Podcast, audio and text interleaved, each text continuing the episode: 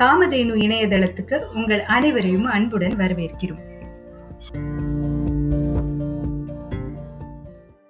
காமதேனு இந்த வார தலையங்கம். மாற்று மின் உற்பத்தியை அதிகரித்து மாற்றம் காண்போம். திடீரென ஏற்பட்ட மின்வெட்டு பிரச்சனையிலிருந்து தமிழகம் ஓரளவு மீண்டிருக்கிறது. எனினும் நாடு முழுவதும் நிலவும் நிலக்கரி தட்டுப்பாடு. இந்த பிரச்சினை மேலும் தொடரும் என்பதையே உணர்த்துகிறது. போதாக்குறைக்கு முன்பை விட அதிகமான அளவில் மின்சார பயன்பாடு தமிழகத்தில் அதிகரித்திருக்கிறது. இந்த சூழலில் மரபுசாரா மின் உற்பத்தியில் தீவிர கவனம் செலுத்த வேண்டிய தேவை உருவாகியிருக்கிறது.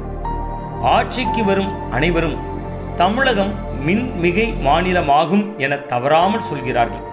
ஆனால் மின் உற்பத்திக்கு பெரும் செலவு செய்ய வேண்டியிருப்பதுடன் வெளி மாநிலங்களையும் தனியார் நிறுவனங்களையும் சார்ந்திருக்க வேண்டியதுதான் தமிழகத்தின் நிதர்சனம்.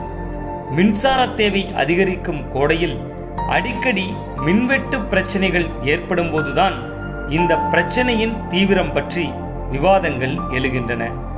அதன் பின்னர் இந்த பிரச்சனை அடியோடு மறக்கப்படுகிறது. இதற்கு தீர்வு காண மரபுசாரா மின் உற்பத்தியை அதிகரிப்பது பற்றி தமிழக அரசு பரிசீலிக்க வேண்டும். சூரிய சக்தி மின் உற்பத்தியில் தமிழகத்தை முன்னிலை மாநிலமாக்குவதற்காக ஜெயலலிதா ஆட்சி காலத்தில் நடவடிக்கைகள் எடுக்கப்பட்டன. இரண்டாயிரத்தி பனிரெண்டிலேயே சூரிய மின்சக்தி கொள்கையை அவர் அறிமுகப்படுத்தினார்.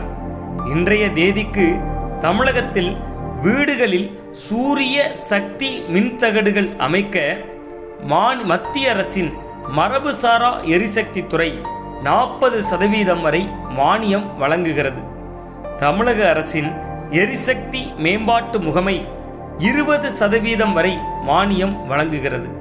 இத்தனை சாதகமான அம்சங்கள் இருந்தும் சூரிய மின்சக்தியை பெறுவதில் மக்களிடம் பெரிய ஆர்வம் எழவில்லை. இதை மாற்ற அரசு தீவிர முயற்சி எடுக்க வேண்டும்.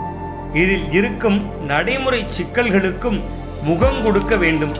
பருவநிலை மாற்றத்தின் விளைவுகளை உணர்ந்திருக்கும் உலகம் பசுமை எரிசக்தியின் உற்பத்தியையும் பயன்பாட்டையும் அதிகரிக்க வேண்டிய கட்டாயத்தில் இருக்கிறது.